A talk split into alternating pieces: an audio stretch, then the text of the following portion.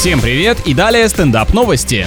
На Кипре в преддверии фестиваля, посвященного картофелю, возле одной из деревень установили пятиметровую статую этого корнеплода. Главное, чтобы до начала мероприятия подростки, у которых не хватает денег на закуску к пенному, не покромсали изваяние на чипсы. За проектирование и создание инсталляции местные власти заплатили девять тысяч долларов. Также планируется облагородить территорию вокруг нее, установить скамейки, фонтан и кафе. Да, это будет прекрасным местом, чтобы назначать возле этого памятника первые свидания. Сразу понятно, что партнер с каким-то приколом.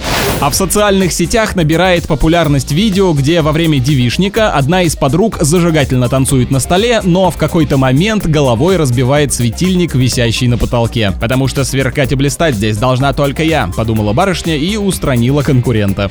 На этом пока все. С вами был Андрей Фролов. Еще больше новостей на нашем официальном сайте energyfm точка ру.